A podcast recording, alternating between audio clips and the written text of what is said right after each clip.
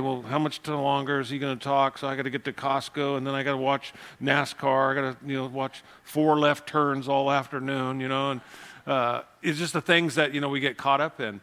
But there's going into today, it was like, you know, no, I want to worship. I want to worship God. I want to praise Him. I want to thank Him. And we're alive. We're alive to worship Him and to enjoy Him and to tap into what He is tapping into us for. And that's really where the book of Acts comes along. And so, you know, we see that, you know, when the day of Pentecost had fully come, they were with one accord. So the table set for today. That was what was so exciting. There, there's, there's something that God wants to do today in this church, in this place. I'm not worried about what he's doing everywhere else. I pray that he is, but I'm, my concern is, you know, that we're here today, that it's, you know, we're here because we want to be here. We're here because God has led us here, and we're in one accord. That's so essential when you look at this that, that Pentecost had fully come. There was a lot behind that. And so we'll take a look at that this morning. And our prayer today is that the Holy Spirit would fall on this place, that He would baptize me and you afresh today for the work that He has for us. Because I can tell you this the work that needs to be done in this country today with the division and the hatred, the racism, the injustice, the, all the things that are happening, it's too big for me. It's too big for you. And maybe you're here today and you're thinking, you know, Pastor Mike, I mean, what can I do? I'm just one person. And again, it's the beauty of this message in this is it says that then they were all together in one accord. There is strength in numbers. There's strength in being in hearing this. This is a collective message to all of us, but also it's an individual message because when the Holy Spirit came, he didn't just come on the group, he came on them individually. And I believe that God wants to baptize each and every one of us afresh today, that he wants to fill us with power from on high. Not that we would go out, as we'll read in the book of Acts in chapter 1, to go out and do anything for him. He said, You'll be a witness to me, not for me, to me, wherever you go in this world. But we need his strength and we need his power. So let's pray. Father, we thank you for your word and we pray this morning on this Pentecost Sunday. Lord, it's no accident that this is the Sunday that even our government allowed us to come back and to worship. But Lord, it's such a profound day in the life of the church. Lord, I pray today, like the early church, that we would recognize our need for your strength and your power in our life. That we wouldn't move from this place, that we'd continue to wait and wait and wait until, Lord, you fall on us, till you fill us, Lord. And Lord, we look forward to all that you have for us today. Be glorified, we pray. In Jesus' name, amen. You know, Pentecost, simply, you know, it, it means 50. Um, it was seven weeks plus one after what? Passover, the Passover celebration. There's three major feasts that every Jewish male, 20 years and older, was required under the law to go back to Jerusalem. That's why they called it a pilgrimage, because it didn't matter where you were at in the world. You could be in Africa, you could be in Iran, you could be in Iraq, you could be in Rome. It didn't make any difference. You were to make a pilgrimage back to Jerusalem. First for Passover, then Pentecost, and then the Feast of Booths, uh, you know, recognizing the, that God's faithfulness with the children of Israel there as they went through the wilderness experience together. And so here we are on Pentecost. This is coming into what is the celebration of Pentecost. And uh, again, something that uh, the prophet Joel prophesied would happen. It's something that Jesus had declared uh, was going to, in Acts chapter 1, that was going to occur not many days from now. And so they were in this waiting period. They were waiting. They were doing exactly what God had called them to do. And what I love about this, you know, is you, you have to think about, you know, why, why was it 50 days since Jesus' resurrection that the Holy Spirit was given, that the Holy Spirit was poured out? And, and you have to go back and, and read through the gospel accounts to get an understanding of it because it was so profound. Remember, Jesus is, you know, he raised Lazarus from the dead, but Jesus was truly the only person who, because Lazarus was going to die again. But Jesus was never to die again. He died once and for all, the scripture tells us. And it says, and as our high priest, he what? He forever lives to make intercession for us. That's why we can come boldly before the throne of grace in our time of need because God is listening. It's, you know, he loves us and he cares enough that he not only hears us, but he desires to hear us and he desires to answer the cries, the prayers of our heart. And so when you look at this, here we have Jesus after his resurrection. It says that he appeared to many. He, big groups, 500, 100, twos, threes. Matter of fact, says he walked through the walls. You know, the disciples, where were they? It says they were in the upper room. It says out of the fear of the Lord. And what did Jesus do? It says he goes right through the wall, right? Comes right in. And he's like, You got something to eat? Because what he was demonstrating, because there was so much within the polytheistic religions of Jesus' day, it was so mystic that they believed that Jesus was a ghost. Remember with the disciples, even in the boat, when Jesus came to them walking on water, it says they thought, Is this a ghost? He was dispelling all the myths, he was all the fears, all the worries, all the doubts. He was walking with them, he was teaching them, he was instructing them. He wanted them to know God's plan, God's purpose not only in his death and his burial and his resurrection, but what was the purpose of their very existence, which then carries over to me and you today. Because there's probably not a one of us, church, that hasn't at some time or another laid in bed at night and wondered, why am I here? What is the purpose of my life? We've probably gone through bouts of meaningless that we just thought, you know, there really, I mean, what is the purpose for my life? And there is a tremendous purpose when you look at it. Jesus definitely wanted to prove his resurrection. He wanted people to see that, just as he said, he said, Destroy this temple, and in three days I'll raise it up again, right? That they would see him risen from the dead because it would change everything about their life. It would take them from being cowards to becoming courageous men and women who saw him. Because he said, you know, because I live, you live. Remember, he said, I'm the resurrection and the life. And he said, even though, you know, you would die, he said, you're not truly going to die. He said, Because he believes in me, though he were dead, yet shall he live, and he believes in me will what? Never die. And so they saw this, and that empowered them. Then they didn't live in denial of the truth of who Jesus was. They were, they were bold to be able to stand in the face of people and say, Jesus is the way, and He is the truth, and He is the life. And no one comes to the Father except by Him because everybody else is dead. If you're following any other religion, you're following a dead man. Jesus is the only one who forever lives. And they had that in their heart. And Jesus was teaching them and instructing them. But then you go back and you go, one, something else that we look at in chapter 1, if you look back there with me in verse 4, and it says, In being assembled together with them, it says, He commanded them not to depart from Jerusalem, but to wait for the promise of the Father, which He said, You have heard from me. He was saying, Wait for the gift. He's going, I got something for you. I have plans for your life. They're to prosper you, not to harm you, to give you a future and a hope. He wanted them, again, to look forward, just as He wants us to look forward to today. You know, Jesus said, you know, don't look back. And we tell people that, hey, don't look back on your past. As I was sharing with you, the enemy can only do what in your life? He cannot tell you the future, he can only take you back to your past. But Jesus can do what? Because of his omniscience, he can tell you everything that's going to occur in the future that he's going to save you and that he's preparing a place for you. So the disciples knew all about these things. He had sat with them. They didn't have complete knowledge because they needed the Holy Spirit, just like you and I need the Holy Spirit. But they'd heard enough about the Holy Spirit, the person of the Holy Spirit, the work that he would do, that he was coming to convict the world of sin and, and of righteousness, and that he would be with us to be our comforter. He would be with us to give us power and to give us strength, uh, to give us wisdom to give us understanding and how to make the right choices and how to navigate our, our, our way through this life. Verse 5 goes on in chapter 1. It says, For John truly baptized with water. He says, But you shall be baptized with the Holy Spirit not many days from now.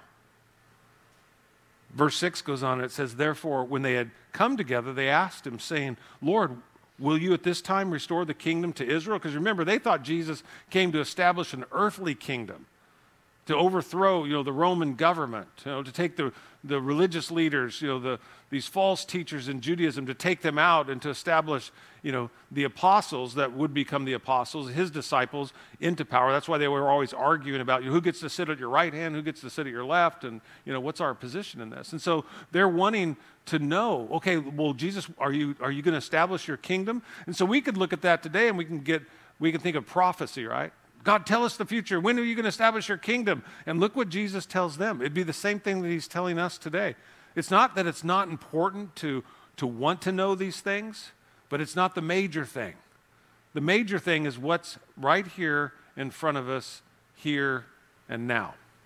That, that's the most important thing. Jesus said, Don't worry about tomorrow because it's not here. Don't worry about yesterday because what? It's gone. But focus on what? Today. I love it. Sufficient are the troubles for today. Every amen. amen.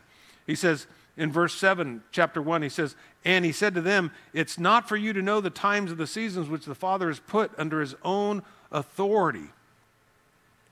What's he want them to do? Focus on not the when, but the now. He says, But, but, you shall receive power when the Holy Spirit has come upon you, and you shall be witnesses to me in Jerusalem and all Judea and Samaria to the ends of the earth. And so, what did they do?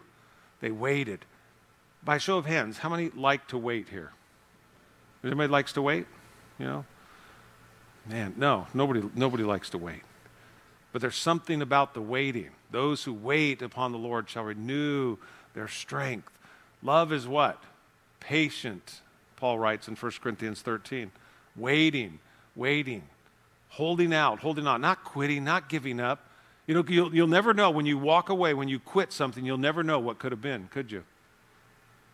And how many, how many, you know, you think in your own life when you decided and you determined, I'm not going to quit, I'm not going to give up, and you praise God today that you didn't because you saw, you know, again, that He took you through to the other side. There was a lesson that He wanted to teach you.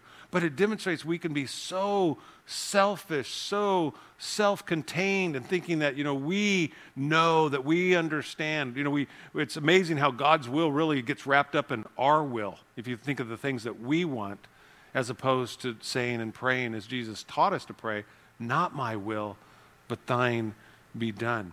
There in Acts chapter 2 again, so when you look at, you know, verse 1, it says, So as they waited and they waited, what were they doing? While they were waiting and while we're waiting, we know that the Lord is going to return one day.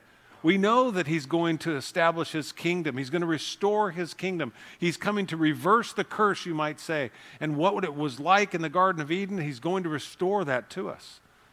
But not today. Not today. He says, when the day of Pentecost, there in verse 1, had fully come, they were, and here's what we have to guard it's being in one accord in one place. Like I said, I so love technology, but it's not God's plan A. This is God's plan A that we come together, we meet together face to face. That's why Jesus came, you know, you said, you know, you can know about God without Jesus ever coming into this world, right? The Bible says creation speaks of the glory of God. You can look at the stars, you can look at the trees, you can look at bugs, you can look at animals, you can even look at other people. But it won't explain God. Jesus is the only one who could explain God. He said, I and the Father are one. He said, Thomas, if you've seen me, you've seen the Father. We believe in a triune God who's represented in the Father, the Son, and the Holy Spirit. Three distinct personalities in one Godhead. And it's such a beautiful thing, you know, when we, we start to understand it. And here's Jesus, you know, going, I want you to understand, yes, it's for everybody here, but it's for you individually. He doesn't just love the church corporately, He loves the church personally. He loves you. He loves me. He's loved us with an everlasting love. And he wants us to receive power. Why? He said, to be witnesses unto him. And, and to be witnesses unto him where? And you think, you know, in Jerusalem, Judea, Samaria, in the uttermost parts of the world. And so you think about what was he telling the church then? And it's so profound to me that this day, Pentecost Sunday, here we are gathering together, and you look around the world today. You go, the world is a mess. The world is in shambles. The world is divided. The, the world, you know, I mean, you think about, like I said, the injustice that we see, uh, that we've experienced in our own lives, the racism that exists, not just in this country, but around the world. And you think about here's Jesus going, but you, you, you, you, you, you, you, you, you, you, you are part of the solution or you're part of the problem.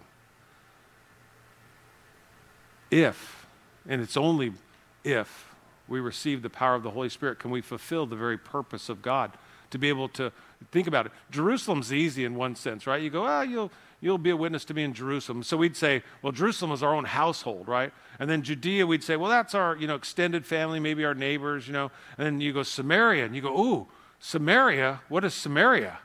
Well, if you think about it in Scripture, who were the Samaritans? They were considered what? Half breeds, right? They were half Jewish, half Gentile. Did the, did the Jews, who were no more pure than, the, than really the Samaritans, they were just prejudice. Prejudice is in the heart of man. Racism is in the heart of man. And they didn't want anything to do with them. Remember John chapter 4, the woman at the well. You know, you Jews, you worship, you know, in Jerusalem. We worship, you know, over here. We have nothing to do with one another. Isn't that really the kind of the, the message in the world today? Hey, you just do your thing, you know, over there, and I'll do my thing over here. And you think about what it, it, the book of Ephesians says, but Jesus came to do what? To break down every wall that exists between races and, and whether it's social, economical, whatever division that there is. And you look around the church today, you know, I mean, we have all kinds of people. We've got, you know, that song, you know, it was, it was, actually people hated it. You know, short people. Remember, you go there's churches got we got short people, we got tall people, we got skinny people, we got heavy people, we've got smart people, we've got intellectual people, we've got, you know, uh, other people. Um, you know, yeah, my friends, yeah, me, you, yeah. Um, you go, but, and it's, how, how does God bring that kind of a group together? You go, only through his blood, amen? Only through his death, only through his resurrection can God accomplish that. And you go, does the church, you know, or, or does the world, in a sense, does it need the church today like never before? Absolutely. And you go, but I look at this and, and I, I think, you know, and again, if you're a note taker, write these, these verses down and go read them and study them for yourself. Ephesians chapter 2, verses 11 through 22. Let me just remind us, I'll just read two verses there, 12 and 13. It says that at the time you were without Christ, there was a time I was without Jesus in my life, and so were you. And it says, being aliens from the commonwealth of Israel and strangers from the covenants of promise, having no hope. Do you remember what it was like to have no hope? in your life without Jesus? Because once you got Jesus, you got hope. But there was a time when I was hopeless in my life, and I felt it. I understood it. Jesus said, You're without hope, without God in the world. But now in Christ Jesus, who you were once far off, have been brought near by what? The blood of Jesus Christ. He saved us. But see, I could never get to where God wants me to be. And I, love this. You know, like I said, I, I, would only hope and pray that something I'll say today would stick within your heart the magnitude of this day, Pentecost Sunday, and exactly what the world is experiencing today, and the hope that God has. That you and I, that we would begin to understand and comprehend like never before that we are God's plan A. There is no plan B that God chose the foolish things, Paul said in, in 1 Corinthians chapter 1, he chose the foolish things of the world to confound the wisdom of the wise. The world, you know, looks at the church and they cannot figure it out. The government couldn't figure it out. They relegated us to what? Phase three. You know, said we weren't essential. How many like being reminded that you're not essential? Is there anybody in here? You, you go, I, I, love, you know, hey, you're not essential. I just want you to know that. You have people that, you know, and fortunately, because they know how, how soft pastors' egos are, they got to be, you know, relegated to the first, you know, group of people um, to do live streaming events. But the church itself, you know, was, if you were a parishioner, you know, you became phase three. So the church as a whole, you go, that was an offense to me. Because God doesn't, you know, and, and again, and I want to share some things here. I, I understand racism, I understand prejudice. I had those things in my own heart. I understand them full well. But I want you to understand something. All lives matter to Jesus, okay? And that's important that we understand that. Every life. Who did Jesus die for on the cross? Everyone. God so loved the world and that does not diminish, you know, that black lives matter, brown lives matter, yellow lives matter, red lives matter, whatever group color I forgot, your life matters too. You know, every life matters to God. And yet we see it in Scripture. Like I said, to make it to Samaria, if you and I are going to move forward today from this place, and like I said, it's so profound. This is Pentecost Sunday. The world is experiencing racism and prejudice, and injustice like never before. I mean, yes, we've had events, but not to the degree that we're seeing it on a worldwide scope. And you go, why? And you go, because the end is near. The division is greater than it's ever been before. All the more reason why we need to sit here and wait and wait and wait until what? The power of God comes upon us. Because we cannot move from this place. In the disciples' church, they began to understand it. As Jesus sat with them, they were reminded. Remember, you know, when uh, there was a demon possessed, you know, person, and the disciples, you know, couldn't cast that demon out, and they came to Jesus, and he said, "Oh, you know, by the way, that only comes out by what? Prayer and fasting." Oh, they saw it. They didn't ask Jesus, hey, Jesus, teach us how to preach really well. Jesus, how to, how to, you know, heal people. That was really neat. Or how to, you know, multiply bread so that it feeds four or 5,000 people. No, he said, Lord, teach us to pray. And you think about that in your own life. Of all the skills that you have as a Christian, what is the depth of your prayer life before God? And I mean quality and I mean quantitative too. What is that before God? Or is that the thing that, that drives our life? Because Jesus said that's what should the, the disciples recognize it. They go, God, you know, of all the things that we need to major in, I pray that you'd help us because we know that it's your prayer life is the source of your power. This was a prayer meeting, church, and I love this as we were coming today. It said about 120 were in that upper room. You know, our governor, I was hoping, I was praying, I was hoping that he'd say, uh, churches can only be 120 or less. I was like, yes just the number itself, right? You imagine a bunch of pods all around the world today gathering in a, groups of 120 on Pentecost Sunday. Imagine the possibilities that could happen for me and for you to be able to come into the church and pray and to wait and to be on in one accord. That's the key. See, God can't move when there's division. You can't, you know, he, there's no way to win. Think about it as a team. If you got one guy, one gal on your team who's pulling against the team, who doesn't believe in the team, you go, what are they going to do? They're going to kill the team. You ever heard the expression, you're only as strong as your weakest link? You know, yeah, that's why we need the power of God. That's why we need the strength of God. And it says, and they were, they came together and says, and they were all in one accord. You know what? There, there was more than 120 that started in that upper room. But you know what happens in the waiting? In the waiting, you know, people do this. They go, oh, I've waited long enough, right? I've waited for them to change. I've waited for this. I've waited for that. I've waited, waited, waited, waited. You know, and then what? They make a choice. So they decide. What, did God ever tell you to stop waiting? Does, is there anything in Scripture that says quit waiting? Have you found a passage that goes along with it says, hey, quit waiting, quit waiting? No, it's wait. And when you've waited, you what? You wait some more. But what? Love is patient. And when you're no longer loving, you're no longer patient. And that's the world that we live in. We want it now. Our computers are too slow.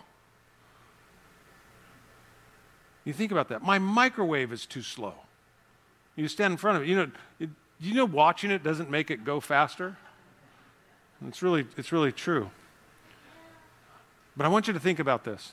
If we're going to make it into this next level, into the Samaria of our life. Remember, that's the area where we have to cross the social barrier. That's where we have to cross over into those areas that are really uncomfortable in our lives that deal with the issues of injustice and racism, you know, in this country. We need to pray today that God would wake up the church.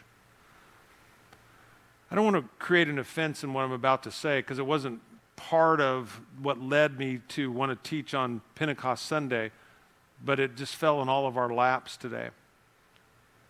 What we saw, you know, over the last month, you know, with two black men that have been killed in our country. One shot as he was jogging through, you know, a neighborhood. The other murdered by a police officer. Right there in, in public, where people, you know, could see it. George Floyd. They're crying out, I can't breathe, I can't breathe. And so sad, you know, at the end of his life, you know, as many human beings do right when they're dying, as their last words are, Mama, Mama. He was crying out to his mama, who was already passed away, Mama, help me. And we're watching this take place in this country. And to me, the church, we, we're at a crossroads uh, as a church. We're here today, and you're either part of the solution or you're part of the problem. We're either that officer, and I would say none of us want to be that officer who had our, our knee on the neck, you know, of George Floyd. But we could be like those other three officers who stood around and did nothing, who watched. And as I, I, I was watching that, you know, I was reminded, you know, the Apostle Paul's words. It was interesting, you know, again, it was just something, you know, that I, I was thinking about in Romans chapter 1, uh, and you can read it for yourself, but uh, where God gave, you know, men over to a reprobate mind. They began to do things within themselves that were despicable. They were disgusting. But what was interesting, you know, in, in Romans chapter 1, it says, Who knowing the righteous judgment of God, that those who practice such things are deserving of death, not only do the same, but also approve of those who practice them. Those three police officers stood by and watched, so their silence was what? Was a vote of approval. It was a vote of approval for what that other officer was doing. And then there was other people, it doesn't stop there. I mean, there's other people that were watching that could have stepped in. And people said, I thought that maybe I would do it, but they didn't. And I wonder, you know, for the church today, if we're going to be the effective witness that Jesus wants us to be, if we're ever going to reach Samaria, and that's the place where we're, at today as a country in the United States of America, then what is it going to take in our lives for us to cross that barrier? It's going to be only by the power of the Holy Spirit. It's only going to be as the Spirit of God overflows your life and He gives you a love for all people of all colors, of all creeds, of all religions, regardless of what side of the tracks they live on. That we don't, you know, put one class over another. It was so interesting, you know, as, as uh, I watched this, you know, unfold. There was a the statement by actor Will Smith. He said, "Racism isn't getting worse; it's just getting filmed." And it's true racism is, is rooted in this country. And, and people would say, well, you know, and it, again, no one person represents, you know, any one particular group. There's bad police officers, bad Christians, there's bad pastors, there's bad, you know, business owners. There's, there's, there's something in every group. There's, there's something, you know, again, that, that breaks what the norm is. But my point in all this is that we'd have a, a greater understanding and a compassion for why black people feel the way that they do. I was listening to a, a pastor yesterday, and it was interesting. I wrote down some notes. He said, You know, many minorities live with the belief that white people have more power than black people. And this was a black pastor. He says, because they see things happening around them all the time. And I, I paraphrase this as I was listening. The message that the black community hears loud and clear is that they are powerless. And that they just need to say, Thank you, Massa. And then just take it. And I understand that.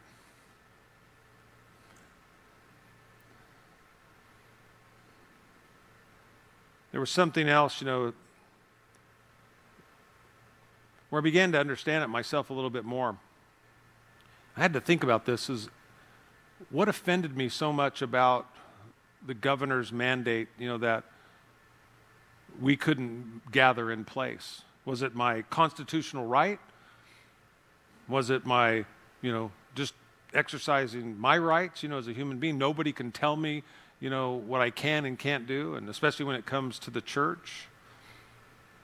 And, and I got a taste, like many of you, because I got to talk with you, that you were angered and you were frustrated because the government stepped in and took away a freedom that was yours, a freedom that was guaranteed by the Constitution of the United States of America. And you felt, it may be just a, a glimpse, not even to the fullest degree that could possibly be felt. But for a moment, we got to feel what it was like to be powerless.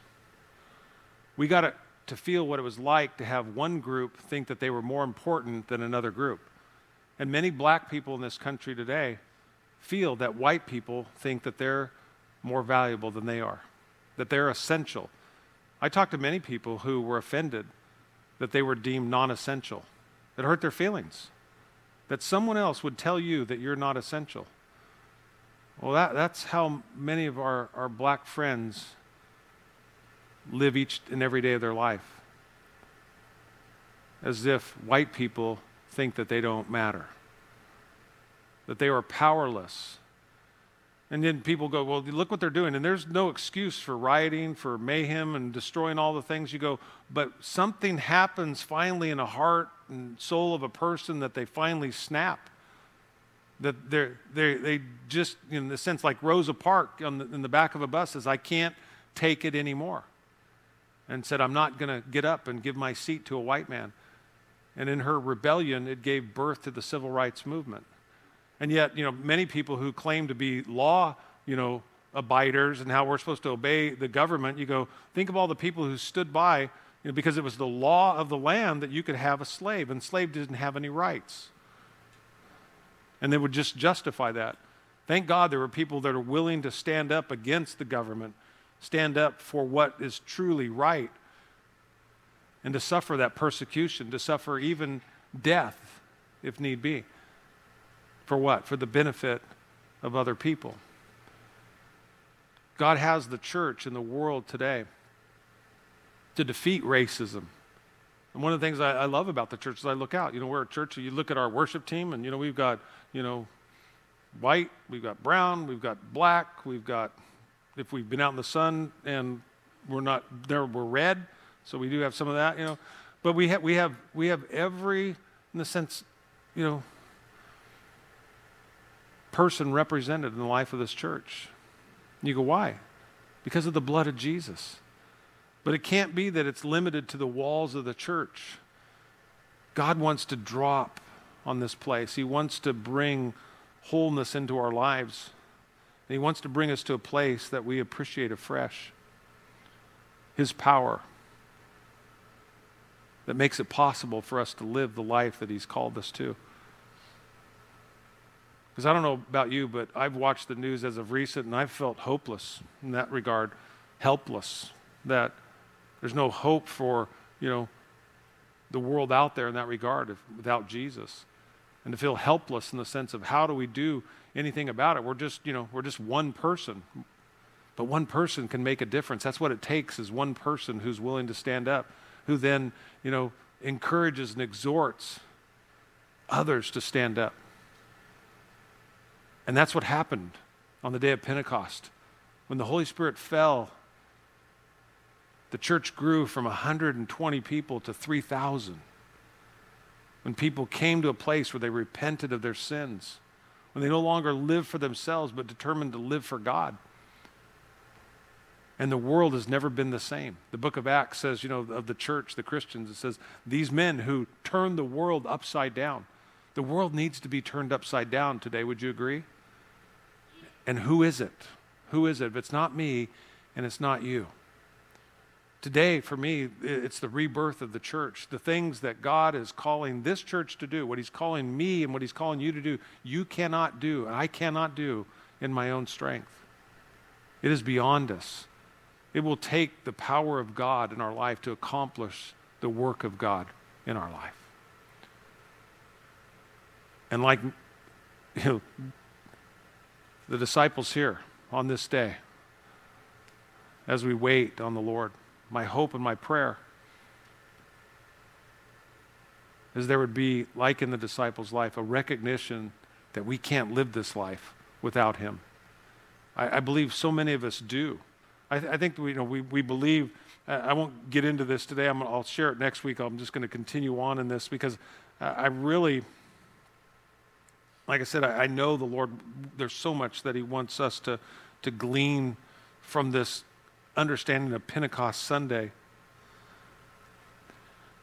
But it was interesting, and, and you might read this for yourself because I'm going to make this the focus of, of next week.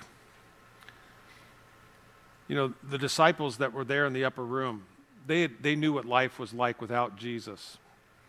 Remember, Peter took his eyes off Jesus, and what did he do when he got out of the boat? He sank, right? Peter became fearful when he was confronted by a, a, a woman who, a little girl actually, who just said, Hey, you're one of Jesus' followers. And he cowered to that. Thomas doubted. You think of all the things that, you know, the disciples, they didn't even know how to fish correctly. They'd fish, and Jesus told them, throw the net on the other side of the boat, you know. They, they weren't good at anything, really, in the truest sense, apart, apart from Jesus. They all, the night that Jesus was going to the cross, where he was beaten, scourged, says Jesus said, You'll all, you'll all depart, you'll all forsake me. And they all did. And so here they are on Pentecost, and they're recognizing all these things as they're waiting. It's one of the things about waiting, you get to think. You know, you get, that's one of the things that was good about the silver lining of the COVID virus. You get to think about how really deep is my walk with God? How, how others centered am I? You know, am I truly living for, you know, the benefit of other people or is it about me? Am I trying to save my life? Jesus said, if you try to save your life, you know, you're, you're going to lose it. But if you lose your life for his sake, you'll find it. The most satisfied people during this COVID pandemic were the people who were on the front line, who made serving other people the priority of their life, who determined to be a blessing. And to be in a blessing, you received a blessing because we can't outgive God. And here they are at Pentecost, waiting on God. And so it reminded me of this and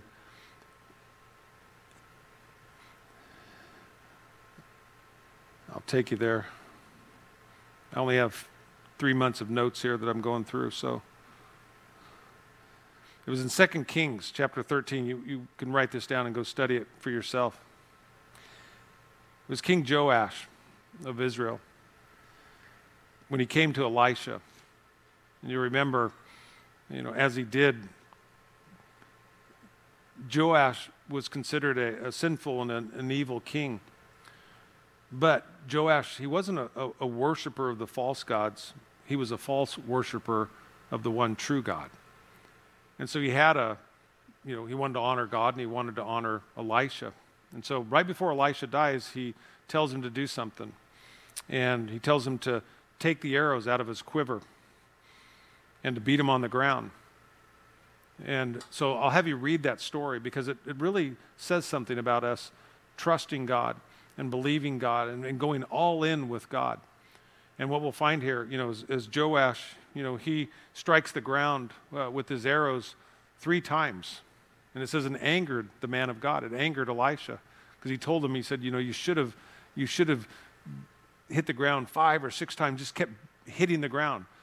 And he said, ultimately, he said, you know, you're, you're going to defeat the Syrians three times, but that's it for the three times he hit the ground. But you won't defeat them ultimately. And I, I, think about this with Pentecost. See, Pentecost, in order for you and I to truly, truly experience the fullness of God, is we've got to empty ourselves completely. We've got to go all in. There can't be a plan B. Because if you and I have a plan B, that plan B will become our plan A. And that's what I want to share with you next week. And so I wanted to just give you that to, to think about. If, if you want to be able to not just worship God, but experience the fullness of your life in Christ, in Jerusalem, Judea, and Samaria, and to the uttermost, or as Billy Sunday would say, to the guttermost parts of the world, then we've got to do exactly what the Apostle Paul said of himself. He said, It's no longer I who lives in Galatians 2:20. He said, But Christ lives in me.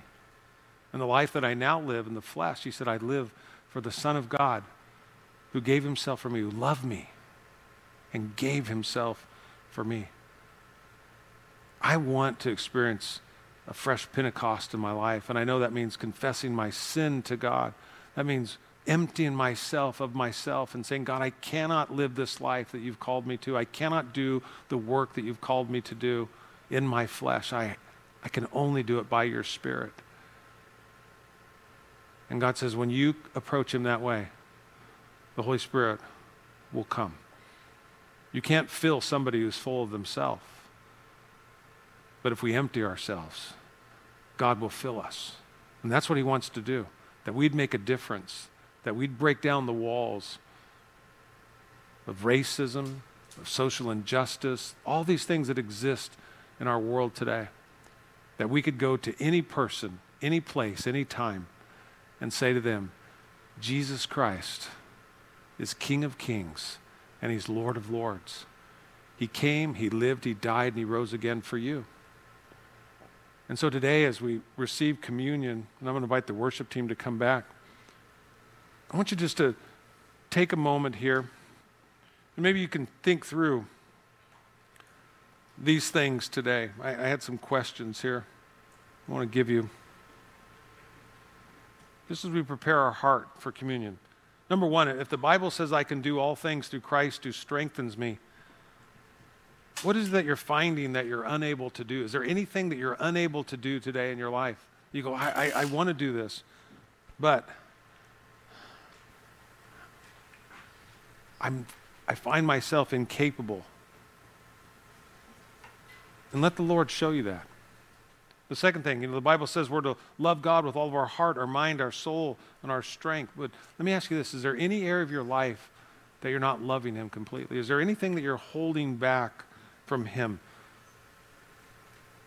And we'll talk more about that next week when we talk about King Joash and why he possibly struck the ground only three times and not more. What was he holding back? What was he afraid of? Number three, the Bible says, be anxious for nothing. Let me ask you this Is there anything in your life that you're struggling with because you're trying to control your future? God would say, let it go. Number four, is there any sin that you're trying to overcome in your own strength? Know this that God resists the proud, but he gives grace to the humble. As John would tell us, you know, that if we say we have no sin, we're calling God a liar. But if we confess our sin, and we need to do that as we prepare for communion, if we confess our sin, He's faithful and just to forgive us our sin and to cleanse us from all unrighteousness waiting on God, asking Him today to give us dunamis power, dynamic power, that we could live a life that's effective for the kingdom of heaven. I need a fresh baptism. And maybe you do too. I can't think of a better Sunday than Pentecost Sunday to just wait on Him. And so we're going to pray as the worship team leads us. You can see the the cups there on the tables. There's here, and then there are there on the sides as well. And just spend some time waiting on the Lord today, asking Him to fill you afresh today, to baptize you with power from on high, that we could live a life that glorifies Him and is good for all mankind. Amen. Let's pray. Father, we thank you, Lord, for the privilege, and again, what a privilege it is to come here and to worship you, to love you together, to sing of your praise. And Lord, to think it's Pentecost Sunday, where, Lord, you poured out your Spirit upon the church, that your power and your presence would be with us always.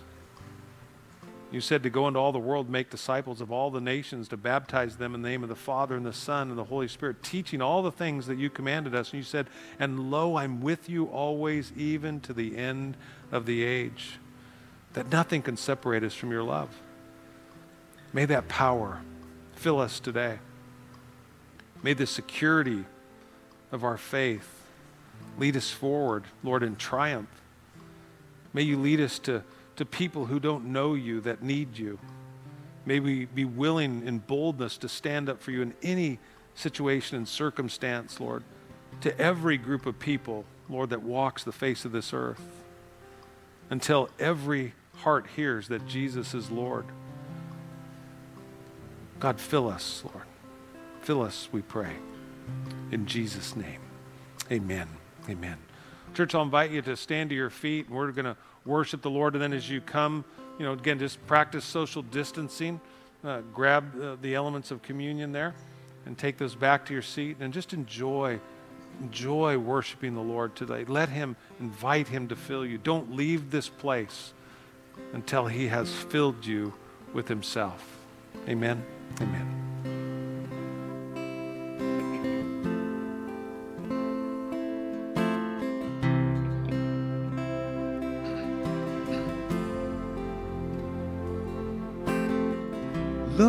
Let your glory fall as on that ancient day. Songs of enduring love, and then your glory